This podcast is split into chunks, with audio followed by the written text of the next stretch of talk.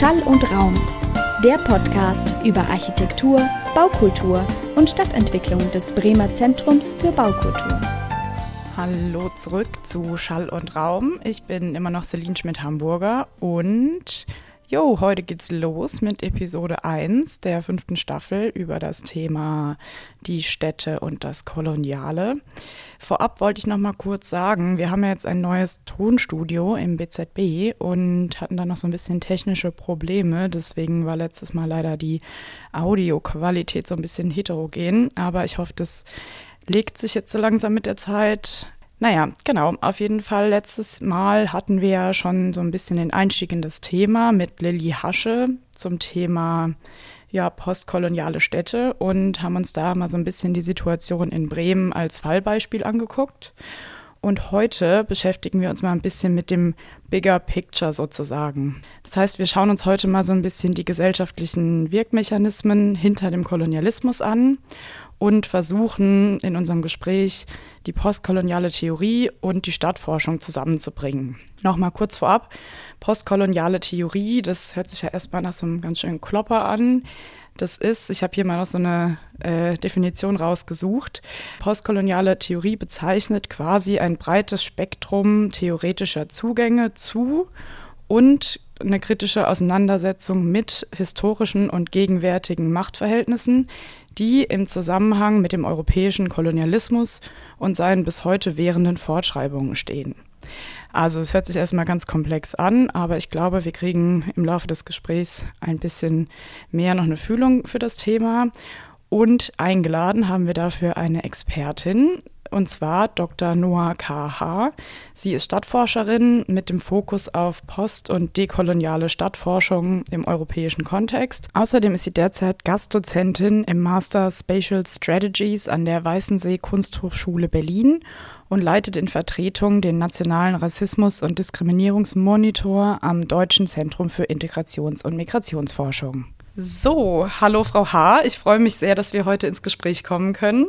Hallo, Frau Schmidt-Hamburger. Wir spielen wir eigentlich immer mit unseren GesprächspartnerInnen zu Anfang unserer Episoden ein kleines Spiel, um uns ein bisschen besser kennenzulernen. Und dieses Spiel basiert auf spontanen Assoziationen. Das heißt, ich nenne Ihnen gleich einen Begriff oder ein Wort und Sie sagen mir dann ganz schnell, was Ihnen darauf einfällt. Sind Sie bereit? Ich weiß es nicht, wir werden es erfahren. Okay, perfekt, dann fangen wir an. So, das erste Wort wäre Bremen. Rum. Ich glaube, es gab mal eine Ausstellung zu Rum, dem Handel in Rum und das in Bremen ist da so ein Umschlagplatz sogar. Ich kann auch sein, aber irgendwas mit einer Stadt im Norden und ich meine, es wäre in Bremen gewesen. Kulturelles Erbe. Schweres Thema. Dann Lieblingsstadt. Lissabon. Dann das schöne Wort Happy Place. At Home. Berlin. Grenzen und Schichten. Dann Lieblingsdeutsches Klischee. Das allererste Wort, was mir einfiel, war Kartoffel und dann Pünktlichkeit. Umwidmen oder zerstören? Mal so, mal so. Das ist aber auch ein bisschen fies, ne? Metropole. Kolonialismus. Und dann ein Wort, das meiner Meinung nach sehr viele Assoziationsmöglichkeiten hat. Ähm, Dresden. Wunderschön. Ja, finde ich auch.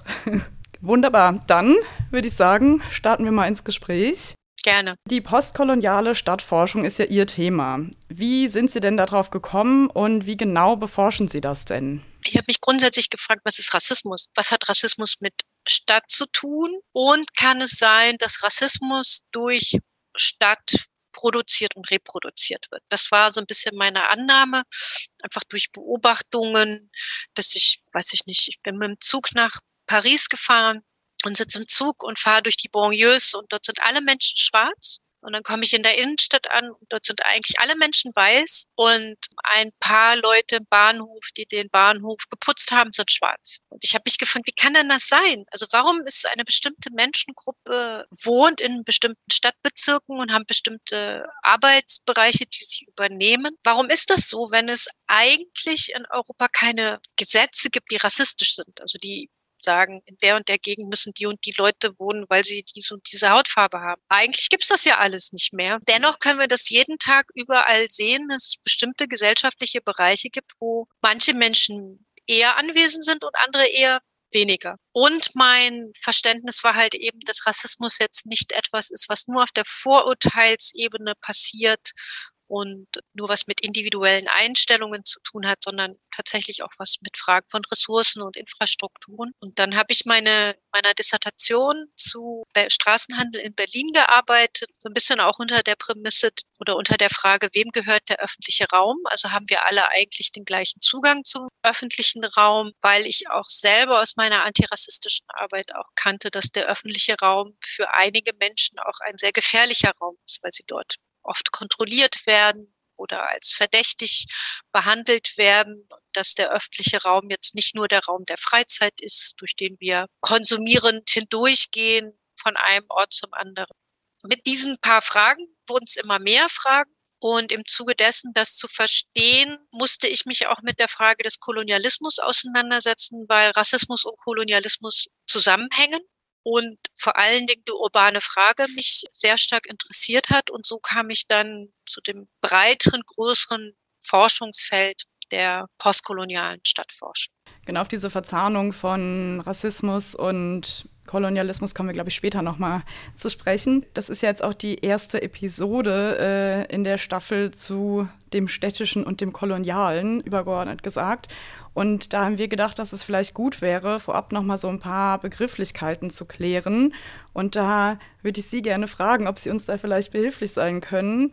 Und zwar nochmal grob zu skizzieren, was so die Unterschiede oder die Spezifika von einerseits Postkolonialismus, dann aber auch Dekolonialismus und weil man das ja auch immer so ein bisschen in dem Zusammenhang hört und ich aber manchmal glaube, dass die Leute nicht so richtig die Unterschiede kennen, dem Imperialismus, das nochmal so ein bisschen einzuordnen. Und vielleicht zu ergänzen, wenn es noch mehr Begriffe gibt, die Sie für wichtig erachten. Das soll ich jetzt kurz und knapp machen. Ja. ähm, weil das sind schon große Begriffe. Ich muss auch äh, dazu sagen, dass ich keine dezidierte Historikerin bin, ähm, weil HistorikerInnen sich den Begriffen auch nochmal anders nä nähern würden. Aber ich würde mit Blick auf Postkolonialismus und Dekolonialismus es anders formulieren. Das sind für mich vor allen Dingen postkoloniale Theorie und dekoloniale Theorie. dass es für mich zwei unterschiedliche Theorieschulen sind. Beide stellen zentral, dass die Erfahrung des Kolonialismus mit Ende des formalen Kolonialismus, also mit dem, mit der Herausbildung neuer unabhängiger Staaten, wie wir sie in den 60er, 70er Jahren gesehen haben, dass es eigentlich ein formales Ende gibt in den Beziehungen, wobei das äh, hält ja an. Also wir haben, ich glaube, gerade heute erfahren, dass Barbados sich von der britischen Queen verabschiedet hat und in den Zeitungen stand, das letzte koloniale Band wird jetzt zerschnitten. Das heißt, es ist ein Beispiel woran wir sehen, dass spezifische koloniale Beziehungen bis in die heutige Zeit reichen. Und postkoloniale und dekoloniale Theorie, denen ist beiden gemeinsam, diese Erfahrung des Kolonialismus für die Gegenwart zu thematisieren und zu sagen, dass es für unsere Gegenwart bis heute relevant ist. Der Unterschied ist, dass die postkoloniale Theorie sehr stark aus dem englischsprachigen Raum kommt und vor allen Dingen aus einer britischen imperialen kolonialen Expansion. Also das ganze britische Imperium auch mit den Nachfolgen des Commonwealths, also wenn man sich anschaut, wer sind die Leute gewesen, die die ersten postkolonialen Theorien entwickelt haben. Da denke ich dann an äh, Gayatri Spivak, Homi Baba, ähm, Edward Said.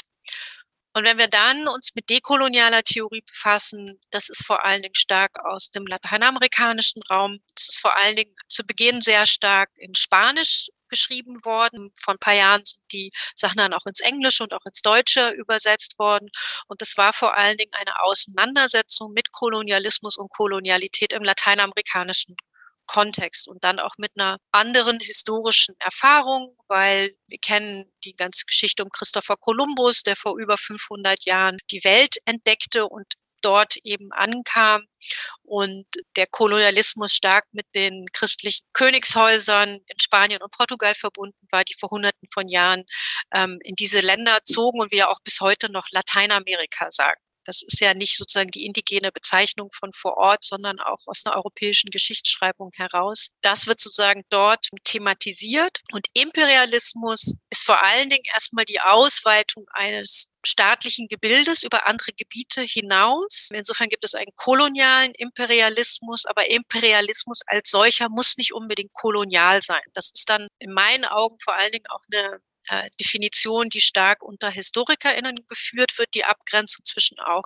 Imperialismus und Kolonialismus, weil wir auch mit Blick auf Kolonialismus sehen, dass es sozusagen Ausgreifungen gab, die nicht nur das Land erobern wollten oder Land in Besitz nehmen, sondern teilweise nur sozusagen punktuell, weil es äh, Forts gab, die Handelsstützpunkte waren und gar nicht allumfassend die Gebiete.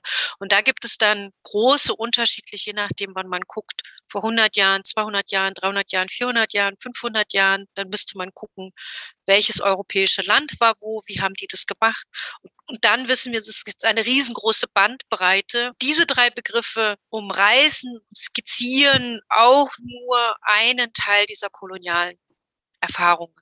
Ja, ich finde es immer wieder faszinierend, dass ja manchmal diese kolonialen Strukturen so schnell etabliert wurden und man sich jetzt Ewigkeiten danach immer noch damit auseinandersetzen muss, das Ganze erstmal noch einzuordnen und zu verstehen und erstmal so die ganzen Spuren zu identifizieren, um sie dann vielleicht künftig auszutreiben. Aber was versteht man denn jetzt genau unter postkolonialen Städten? Und wahrscheinlich gibt es nicht die postkoloniale Stadt, aber vielleicht haben die ja dennoch irgendwie eine Gemeinsamkeit. Tatsächlich, es gibt nicht die postkoloniale Stadt.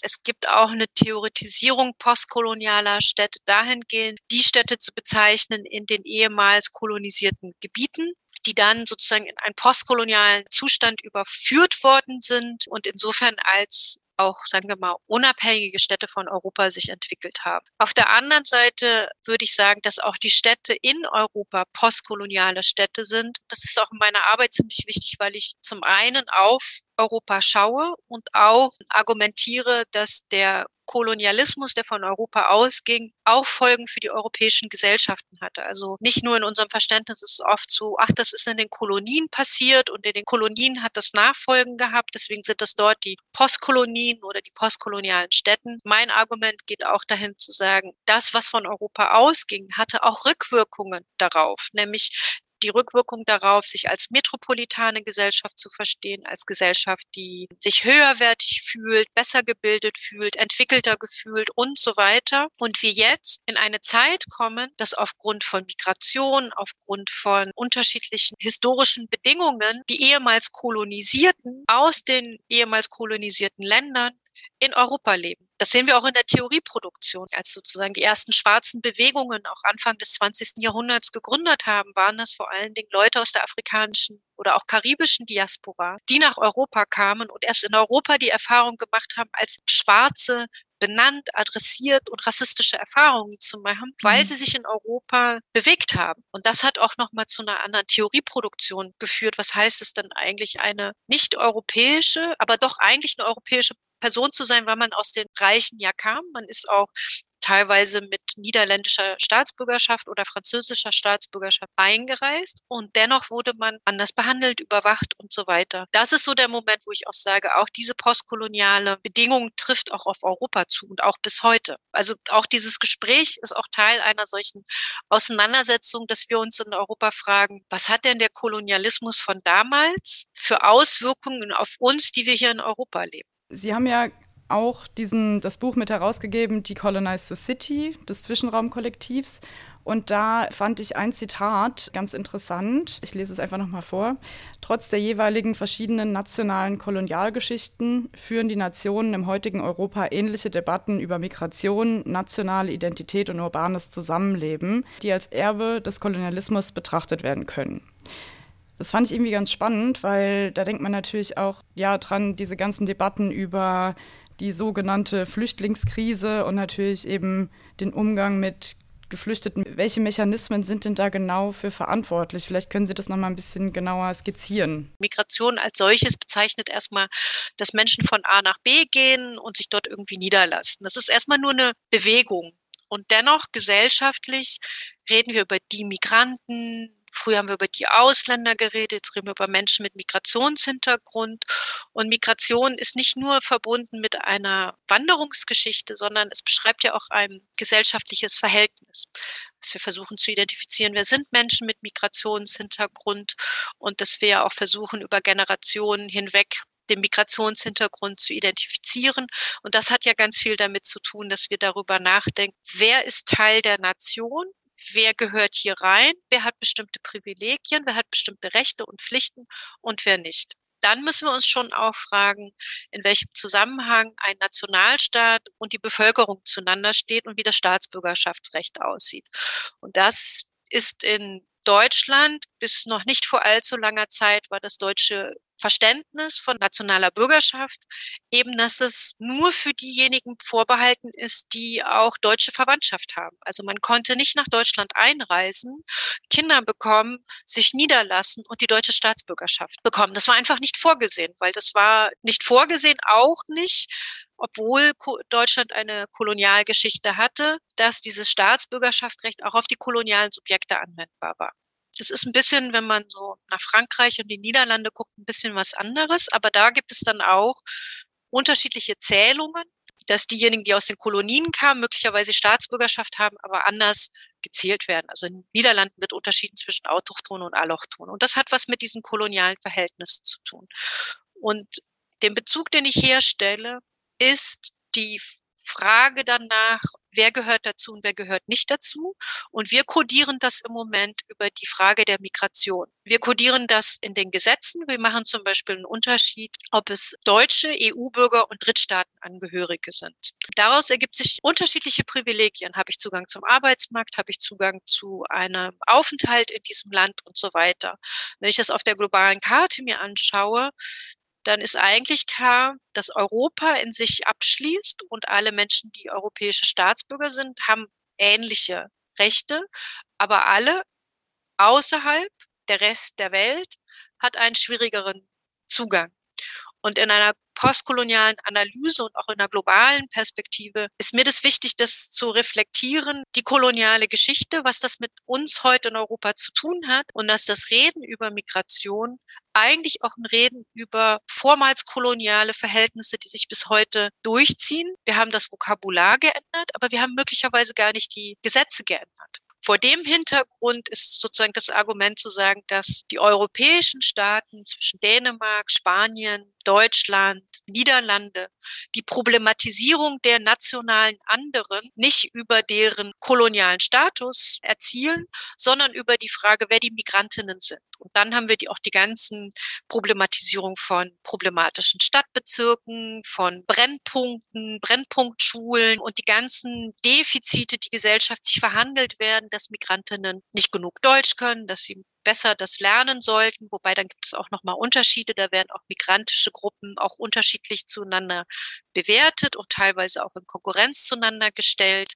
Mhm. Das aber alles mit Blick auf die Frage, wer sind wir in diesem Land, wer gehört dazu und wen wollen wir, dass er dazugehört. Und es gibt Kräfte, gerade Deutschland, auch mit einer nationalsozialistischen Geschichte, die eigentlich nach, was ich würde sagen, von den europäischen Gesellschaften nach 1945 auch die homogenste Gesellschaft war, die man sich ja fast vorstellen kann, weil viele hatten das Land verlassen. Es sind Millionen von Menschen ermordet worden und dann über die ersten Arbeitsmigrationen kamen andere Menschen ins Land und dann haben wir die ganzen verschiedenen Fragen debattiert zum Staatsbürgerschaftsrecht, Asylgesetzgebung, äh, Teilhabe, bis heute, was Sie auch gerade gesagt haben, eben zur sogenannten Flüchtlingskrise, die in meinen Augen nicht eine Krise der Geflüchteten war, sondern es war eine Krise der Europäischen Union, weil sie sich an den eigenen Maßstäben, die sie haben, an Gleichheit und Freiheit, nicht mehr messen lassen kann.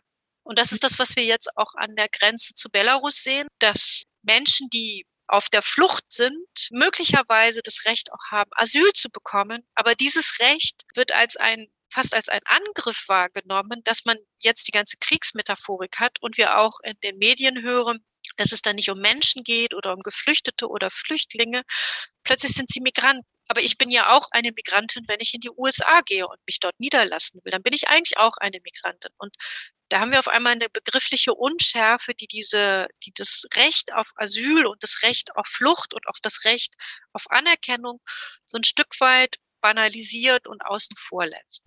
Jetzt nochmal eine Nachfrage. Das, was Sie ja beschrieben haben mit diesem, wer ist die Gesellschaft, wer hat welche Rechte, Rechte und welche Pflichten, ist ja dieser Begriff des Othering,s Das finde ich jetzt irgendwie gerade spannend, weil mir das gerade so selber im Kopf sich so eine Verbindung irgendwie herstellt, dass nach dem Krieg Viele Menschen sind ausgewandert. Dann gab es ja diese sogenannten GastarbeiterInnen, die ja dann angeworben wurden. Und das war ja dann das Momentum, wo diese homogene Gesellschaft auf die Probe in Anführungszeichen gestellt wurde wo das ja dann erstmal so zutage kam. Würden Sie sagen, dass Deutschland sich da besonders schwer getan hat, dann im Vergleich zu anderen Ländern, die nicht so homogen dann waren während der Zeit? Das ist eine gute Frage. Ja, Deutschland hat sich schwer getan, aber ob Deutschland sich schwerer getan hat, Einerseits ja, also wenn ich zum Beispiel an die Niederlande denke, wenn man daran denkt, die ganzen Multikulturalismus, die die Niederlande in den 80er Jahren vorgelebt hat, also auch wo ganz Europa dahin geschaut hat in den 80er, 90ern. Dort gab es irgendwie migrantische NachrichtensprecherInnen. Es war viel selbstverständlicher, nicht weiß aussehen, nicht niederländisch aussehende Menschen in Nachrichten zu sehen. Und wir von Deutschland aus dorthin geschaut haben und dachten, das ist aber fortschrittlich. Und zugleich haben wir irgendwann die Debatten darüber gehabt, der Multikulti ist tot, das funktioniert alles nicht. Und wenn wir uns heute anschauen, welche gesellschaftlichen Debatten in den Niederlanden geführt werden und auch wenn man sich die postkolonialen Debatten der Niederlande oder der eigenen Kolonialgeschichte, dann bin ich mir gar nicht so sicher, weil wir sehen einerseits eine Inklusion in die niederländische Gesellschaft und zum anderen sehen wir auch eine ganz starke Ab Abwehr. Ich habe Verwandtschaft in den Niederlanden, deswegen habe ich das über die vielen Jahrzehnte auch äh, regelmäßig beobachtet, wenn ich mit antirassistischen Organisationen, mit Selbstorganisationen von vor Ort spreche, was bei ihnen der Kampf gegen Rassismus bedeutet, welche Ausformungen das in der niederländischen Gesellschaft hat, was es auch bedeutet, die niederländische Kolonialgeschichte zu problematisieren, dann denke ich manchmal, da sind wir in Deutschland schon ein Stück weiter. Das ist, warum es in Deutschland so schwierig macht. Wir haben einerseits Geschichte des Nationalsozialismus und Deutschland hat als Staat sich seiner Schuld bekannt. Daraus folgt ein historisches Narrativ, daraus folgt ein Narrativ für die Erinnerungskultur und so weiter. Das macht es schwer und zugleich macht es leicht, wenn wir jetzt über Kolonialismus reden, weil relativ schnell viele Leute in Deutschland verstehen, es geht auch um eine Frage von Täterschaft und Schuld. Und das ist unangenehm, aber wir haben diese Geschichte der Normalisierung einer Kolonialgeschichte gar nicht in Deutschland. Frankreich, Niederlande, England haben viel länger eine Geschichte eingeübt, zu sagen, wir haben was Gutes getan mit dem Kolonialismus. Wir haben kolonisierte Länder entwickelt. Wir konnten was Gutes machen, Gutes in, in Anführungszeichen. Und die Kritik daran führt zu einer größeren Abwehr. Hier führt sie auch zu Abwehr, aber sie führt auch zugleich viel schneller zu der Erkenntnis, okay, vielleicht müssen wir wirklich mal uns Gedanken dazu machen. Also ich betrachte diese Fragen immer gerne in so einem europäischen Vergleich, weil es da die Ähnlichkeiten gibt und zugleich auch die großen Unterschiede. Deswegen ist die Frage gar nicht so einfach zu beantworten, ob Deutschland sich da das schwerer gemacht hat.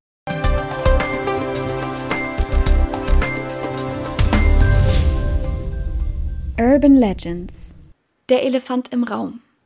Im Zuge des Versailler Vertrags verlor Deutschland die Kolonien, was vor allem bei den Kaufleuten zu Missmut führte, weshalb 1932 sie ein sogenanntes Mahnmal in Form eines Elefanten errichten ließen, das für den Anspruch auf die Kolonien und die damit verbundenen wirtschaftlichen Interessen stand nach Eduard Achilles, dem Vorsitzenden der Abteilung Bremen der Deutschen Kolonialgesellschaft, wäre der zehn Meter hohe, aus rotem Klinkerstein erbaute Elefant ein Symbol für die ihm zufolge zu Unrecht verlorenen deutschen Kolonien. Das Land Namibia indes erlebte innerhalb eines Jahrhunderts noch eine Besetzung seitens Südafrikas und erhielt schließlich nach über 100 Jahren Fremdbestimmung im März 1990 seine Unabhängigkeit. Zwei Monate darauf wurde auf Beschluss der bremischen Bürgschaft der Elefant beim Namibia-Freiheitsfest in das Antikolonialdenkmal umgewidmet, da es den Opfern der deutschen Kolonialherrschaft gedenken sollte. Die Initiative Der Elefant nutzt den umliegenden Nelson Mandela Park heute für Feste, die Völkerverständigung und kulturellen Austausch fördern sollen. Auch international wurden zahlreiche Statuen und Denkmäler im Zuge der historischen Aufarbeitung umbenannt und durch Gedenktafeln ergänzt. Durch die Black Lives Matter-Bewegung nahm die öffentliche Empörung über die Heroisierung der Kolonialzeit erneut Fahrt auf und in Bristol, England, wurde die Statue des Sklavenhändlers Edward Colston in den Hafen geworfen. Namibia und dessen EinwohnerInnen sind durch die langjährige Besetzung und Unterdrückung jedoch stark traumatisiert. Der Völkermord an den Herero und Nama durch die deutschen Kolonialherren wurde erst im Mai 2021 durch zahlreiche Kraftakte der namibischen Bevölkerung international als solche anerkannt. Daher ist es fragwürdig, ob eine Umwidmung allein die Gräueltaten der BesetzerInnen aufarbeiten kann. Der Elefant, eine wahre Urban Legend.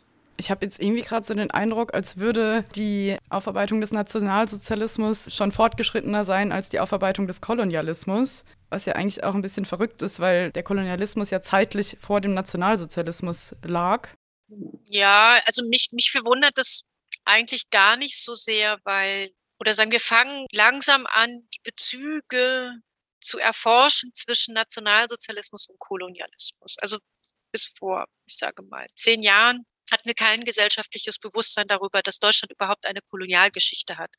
Diese Geschichte ist tatsächlich hinter der Erfahrung des Nationalsozialismus und auch hinter dem Schrecken des Nationalsozialismus gesellschaftlich verschwunden. Es ist ausgeblendet gewesen. Ich meine, in Deutschland ist halt auch ein bisschen was passiert. Wir waren zwei geteilte Staaten. Es gab eine Wiedervereinigung und man hat sich auch in einem neuen Europa auch neu als Deutschland eingerichtet. Da finde ich, gibt es jetzt nicht so große Unterschiede, weil auch die anderen europäischen Länder haben halt wieder stark auf erste Globalisierungen Bezug genommen, haben stark auf das koloniale Narrativ Bezug genommen, haben die Geschichte von Christopher Columbus wieder erzählt, haben eigentlich seit 89 gegenseitig eingeübt, ach, das war eine gute Zeit mit dem Europa, auch zu Beginn der Moderne die Gewaltgeschichte des Kolonialismus fallen zu lassen.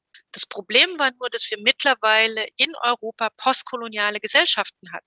Weil aufgrund der ganzen Arbeitsmigration, auch aufgrund von Flucht und so weiter, hat sich die Komposition der europäischen Gesellschaften so verändert, dass die ehemals aus dem kolonialen Gebiet die Menschen gesagt haben, diese Geschichte funktioniert nicht, weil die Geschichte meiner Eltern, meiner Großeltern ist eine komplett andere und wir haben Europa ganz komplett anders erfahren. Also für Deutschland ist das ja sehr exemplarisch, wird die ganze Debatte geführt um den Bau des Humboldt-Forums. Warum brauchen wir ein Schloss, ein Preußenschloss mit den Inhalten und so weiter?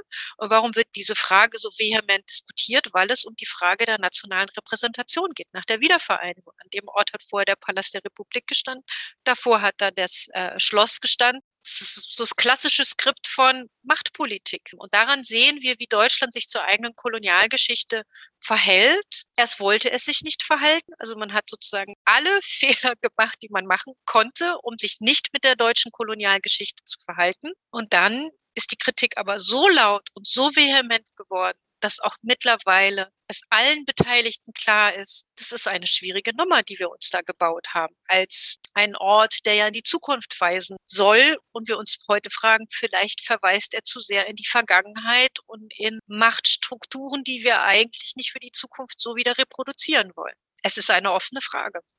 Ja, mal sehen, was da noch passiert. Das ist ja noch nicht zu Ende, die, der Diskurs darum. um nochmal auf diese, den Sammelband Decolonize the City zurückzukommen. Ähm, da haben Sie auch einen Beitrag geschrieben, der heißt zur Kolonialität des Städtischen. Also am Anfang von diesem Kapitel oder von dem Artikel ist äh, ja nochmal ein Überblick über verschiedene Forschungsansätze, wo eben auch über Studien gesprochen wird, die sich mit dem Transfer zwischen den kolonialen und den Metropolstädten befassen und auch deren Auswirkungen auf die koloniale Stadtplanung. Dabei wird unter anderem auch davon gesprochen, dass Städte in den damaligen Kolonien als Labors gedient haben, um dort gewonnene Erkenntnisse in westlichen Metropolen anzuwenden. Das fand ich irgendwie, hat sich erstmal sehr äh, skurril gelesen. Also, ne, also erstmal so, okay, wir gehen jetzt da irgendwo hin und bauen irgendwas und gucken mal, was passiert. Und wenn es gut läuft, machen wir das genauso hier in Bottrop. Können Sie uns dafür nochmal irgendwie so ein Beispiel nennen, um das nochmal ein bisschen greifbarer zu haben? Genau, also das mit den Laboren der Moderne ist gar nicht mal ein Begriff, der von mir entwickelt wurde, der auch viel in der postkolonialen Stadtforschung äh, verwendet wird und verweist auch auf den engen Zusammenhang zwischen Moderne und Kolonialismus. Man kann es an einem Beispiel eigentlich ganz deutlich machen, wenn man sich mit der Arbeit von Corbusier befasst der viel auch in Frankreich gebaut und geforscht hat und Frankreich für ihn sozusagen eines der Labore war, um Formen des Städtebaus zu entwickeln, aber auch mit so einer anthropologisch konnotierten Forschung, welche Volksgruppen wie eigentlich zu wohnen haben, was ist hier adäquat mit Blick auf eine moderne Stadt. Und diese Ideen dann eben in die Metropole Polen gekommen sind. Also an seiner Geschichte kann man das sehr exemplarisch so ein Stück weit nachvollziehen. Die Idee der modernen Stadtplanung ist auch eng verwoben mit der Stadtplanung, die in den Kolonien vorgenommen wurde. Und da ist vor allen Dingen in den kolonialen Städten über Stadtplanung eingeschrieben worden, welche Volksgruppen oder Menschengruppen wo zu leben haben. Das war entweder nach religiösen oder nach ethnischen Differenzen. Und die Legitimationen dafür waren oft Fragen der Hygiene um zum Beispiel äh, Krankheiten nicht zu übertragen, weil es ja vor allen Dingen europäischer Siedler und Siedlerinnen gab, die in diesen Kolonien gelebt haben und teilweise ja auch mit neuen Infektionskrankheiten konfrontiert waren, wie zum Beispiel Malaria. Um sich davor zu schützen, ist im Rahmen von kolonialer Stadtplanung sind spezielle Pläne entwickelt worden, wo wohnen die europäischen SiedlerInnen und wo wohnen dann die anderen. Das ist dann auch eine Rassifizierung von Nachbarschaften, weil diese sozusagen dezidiert zugewiesen worden sind und auch eben bestehende Städte in ihrer Grundstruktur zum Teil zerstört oder zum Teil bestimmte Bereiche gedrängt haben. Und diese Ideen sind auch nach äh, Europa gekommen. Da war es dann erstmal gar nicht so sehr der Unterschied der Ethnizität, sondern ging es um soziale Klassen, also welche wenn die Arbeiterinnenschaft irgendwo in den Gebieten gelebt hat, also was musste dort gebaut, entwickelt werden, was musste man sozusagen für sie machen. Da gibt es ähm, Anleihen eben aus der kolonialen Stadtplanung. Und ich meine, wenn wir uns heute mit Fragen des sozialen Wohnungsbau befassen, die auch oft mit der Frage der Migration zusammenhängen, Frage von Hygiene. Ich meine, wir haben es jetzt gerade in Zeiten der Pandemie erlebt. Die Frage, wo sind die Infektionsrisiken am höchsten. Ganz oft geht durch die Nachricht, das sind die migrantischen Nachbarschaften. Dort muss man sozusagen dezidiert hingehen. Die Frage der Erreichbarkeit. Und da gibt es wieder eine spezifische Problematisierung von bestimmten Nachbarschaften, die vor allen Dingen sozial und migrantisch geprägt sind. Und das zieht sich dann auch rein, durch, durch die äh, Sozialatlanten. Wie wird Migration kartiert, problematisiert und so weiter. Und daran sieht man, dass diese, und die würde ich als kolonialen Episteme oder kolonialen Wissensbestände, die ausprobiert sind in den Kolonien, zurückgekoppelt worden sind in die europäischen äh, Länder als moderne Stadtplanung und äh, bis heute anhalten.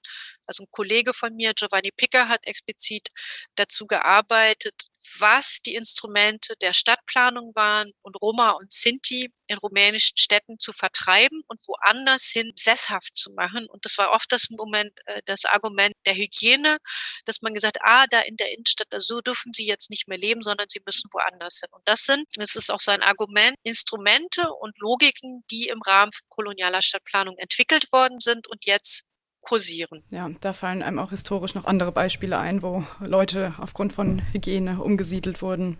Das jetzt, da ist man schnell an Punkten, die irgendwie einem sehr sauer aufstoßen. Wir hatten ja vorhin das schon mal angesprochen, die Verzahnung zwischen eben dem Urbanismus und dem Rassismus. In dem Buch beispielsweise Exit Racism von Tupoka Ogette, da wird fand ich damals sehr eindringlich beschrieben, wie eben das Narrativ einer rassistischen Weltordnung überhaupt damals erst die Menschen dazu befähigt hat, beziehungsweise ja, die quasi sich legitimiert gefühlt haben, sich äh, räuberisch an den Ländern des globalen Südens zu bereichern. Können Sie da vielleicht den Zusammenhang noch mal näher erläutern und wie wirkt struktureller Rassismus heute noch in, im postkolonialen Zeitalter?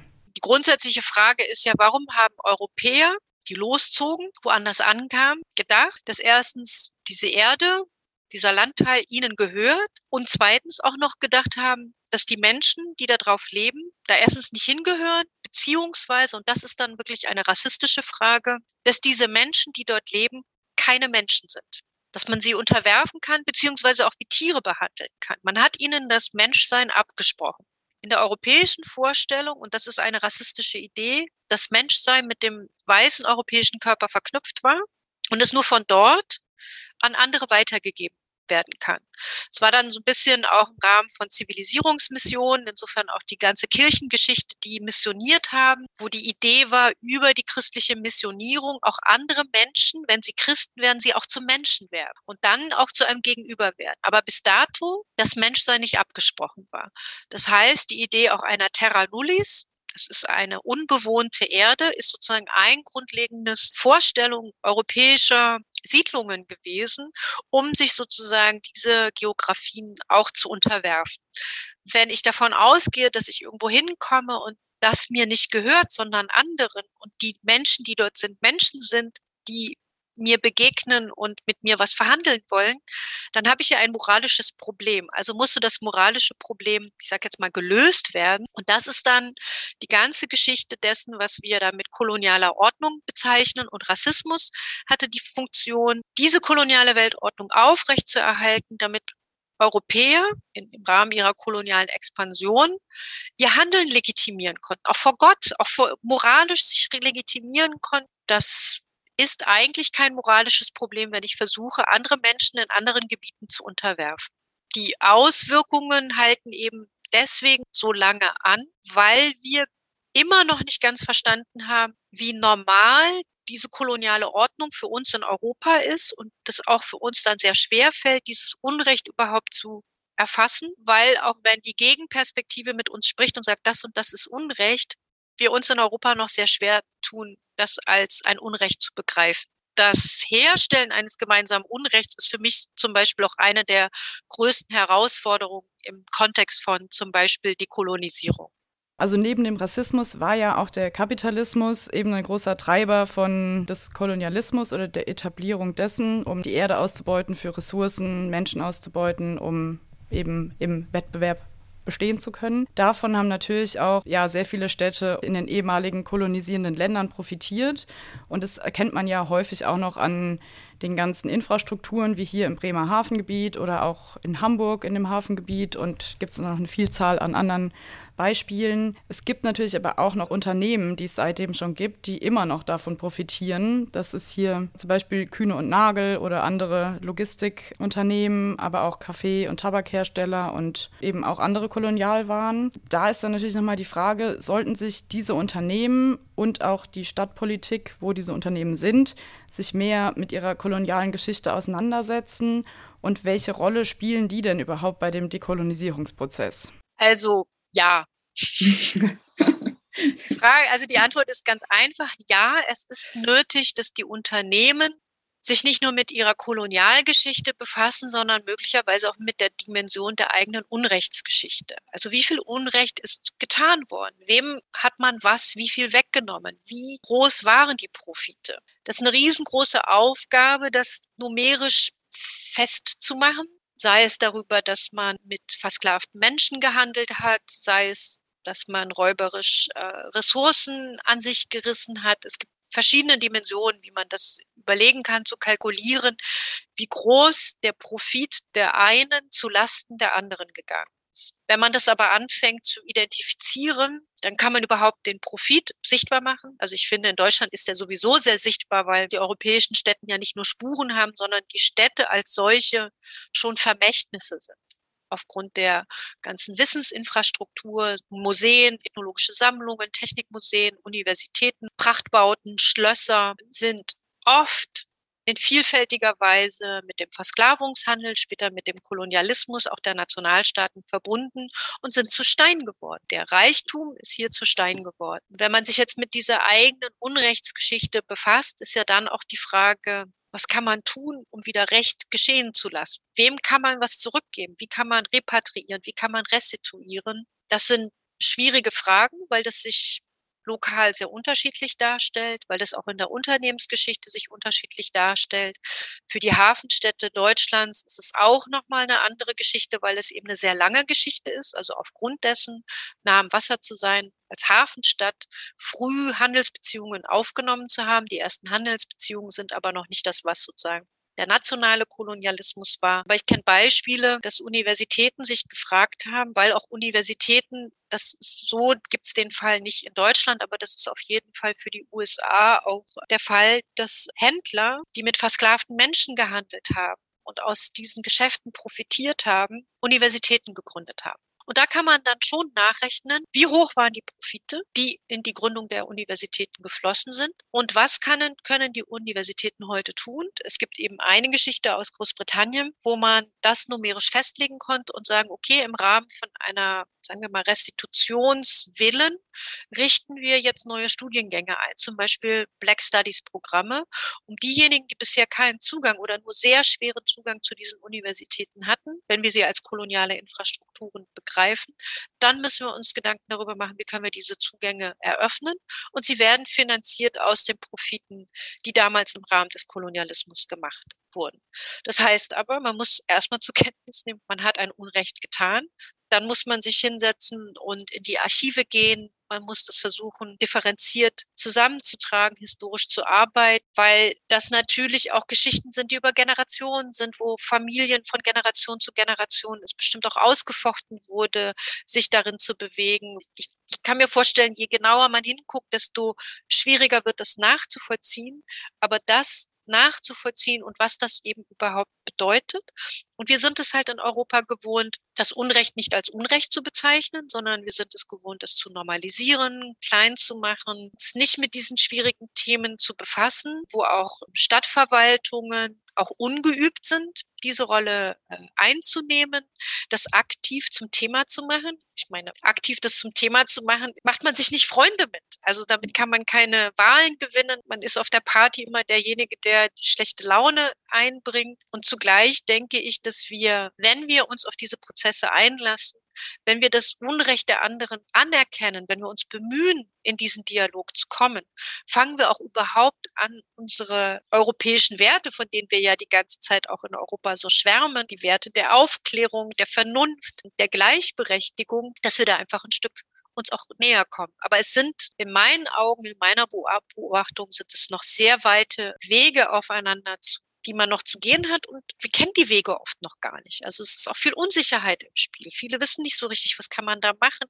Wir reden schnell davon, wir wollen auf gleicher Augenhöhe miteinander reden. Aber wie schwierig das ist, das umzusetzen, wenn wir Visaregelungen haben, wenn wir Aufenthaltsbestimmungen haben, wenn wir gar nicht wissen, wen wir denn da irgendwie ansprechen wollen. Aber zugleich, ich sehe es in verschiedenen Städten, dass es gerade auch die jüngeren Generationen sind, die sagen, ich glaube, wir müssen mal über was reden. Und zwar nicht nur auf der Party, sondern auch in der Politik, weil das Teil unseres politischen Denkens ist, weil das Teil unserer Stadtpolitik ist.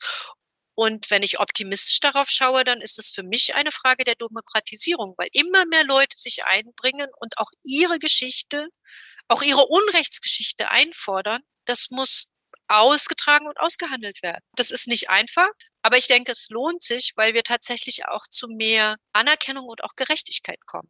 Gut, vielleicht, wenn wir jetzt schon bei jeder und jedem Einzelnen sind, die sich ja auch mit diesem Thema auseinandersetzen können, vielleicht können wir noch eine Take-Home-Message uns überlegen oder den Leuten, den ZuhörerInnen mitgeben. Und zwar vielleicht, welche Fragen man sich hinsichtlich des Themas stellen sollte, vor allem wenn man in Städten lebt, die vom Kolonialismus profitiert haben. Also wenn ich europäische Städte auch als eine Kulisse begreife, mich zu fragen, wer spricht dadurch und welche Geister sind es, die eigentlich auch noch in diesen Städten leben. Also ich habe mich das einmal auch ganz viel gefragt mit Blick auf den Nationalsozialismus, weil das wirklich ich meine, auch mittlerweile erlebbar ist, weil es zum Beispiel Stolpersteine gibt und von dort aus okay, das sind ganze Menschen, Familien, Biografien, wenn die alle noch in diesen Städten wären, welche Geschäfte würde es geben, welchen Alltag, welche Institutionen und so weiter. Und das als Geister, die noch mit uns sind, sich vorzustellen. Und wenn ich mir überlege, dass Europa ja nicht nur auf Europa bezogen ist, sondern auch in einer globalen Perspektive, was hat das mit uns zu tun? Wie ist die Baumwolle, die Produktion der Baumwolle überhaupt zu uns nach Europa gekommen? Was steckt in der ganzen Baumwolle? Ich meine, Tabak hatten wir gerade schon genannt, Kakao. Es gibt immer noch relativ klassische koloniale Güter, Tee, Kaffee, die wir hier nicht in Europa anbauen, die aus diesen Abhängigkeitsverhältnissen kommen und wir uns dabei fragen können, was hat das, was ich hier in Europa mache, was ist das, was ich sehe, was hat das mit den globalen Verhältnissen zu tun? Und ich denke, das ist gemeinhin bekannt, dass die globalen Verhältnisse recht ungerecht sind. Also der Reichtum des Planeten ist sehr ungerecht verteilt. Es sind nicht überall alle gleich gut mit Wasser, mit Wohnung und so weiter versorgt. Und sich dann zu überlegen, wie mein eigener Alltag damit zu tun hat. Dann kann ich anfangen, mich zu fragen, wer sind die Namen, die dort als Straßennamen sind? Oder warum steht Bismarck in fast jeder Stadt rum. Es sind über 200 Bismarck-Denkmäler. Bismarck war derjenige, der die europäischen Staaten nach Berlin eingeladen hat und im Rahmen der Kongo-Konferenz oder in der Berlin-Konferenz mhm. Ende des 19. Jahrhunderts nach Berlin eingeladen hat. Und dort hat man die Grenzen des äh, afrikanischen Kontinents festgelegt, die bis heute auf allen Karten sind und bis heute den Alltag auf dem afrikanischen Kontinent bestimmen und weiterhin zu Konflikten führen und so weiter, weil das einfach ein paar Leute in Europa entschieden haben. Und das waren keine Grenzkämpfe, wie wir sie in Europa kennen, sondern komplett anderer Natur. Und ich denke, es gibt unglaublich viel in europäischen Geschichten zu finden, die darauf verweisen, dass die Straße, die Nachbarschaft, die Stadt über Handelsbeziehungen, Kirchengeschichte, über eine ganze Reihe von Facetten eben mit dieser Kolonialgeschichte verbunden ist. Sie erzählt nur kaum einer. Und das aber zum Erzählen zu bringen, ist, glaube ich, auch so ein Anfang, sich erstens des Unrechts bewusst zu werden und von dort aus dann auch in Richtung Dekolonisierung sich zu überlegen. Super, wir sind gespannt, was noch so passiert. Dann vielen lieben Dank fürs Gespräch. Schall und Raum, der Podcast.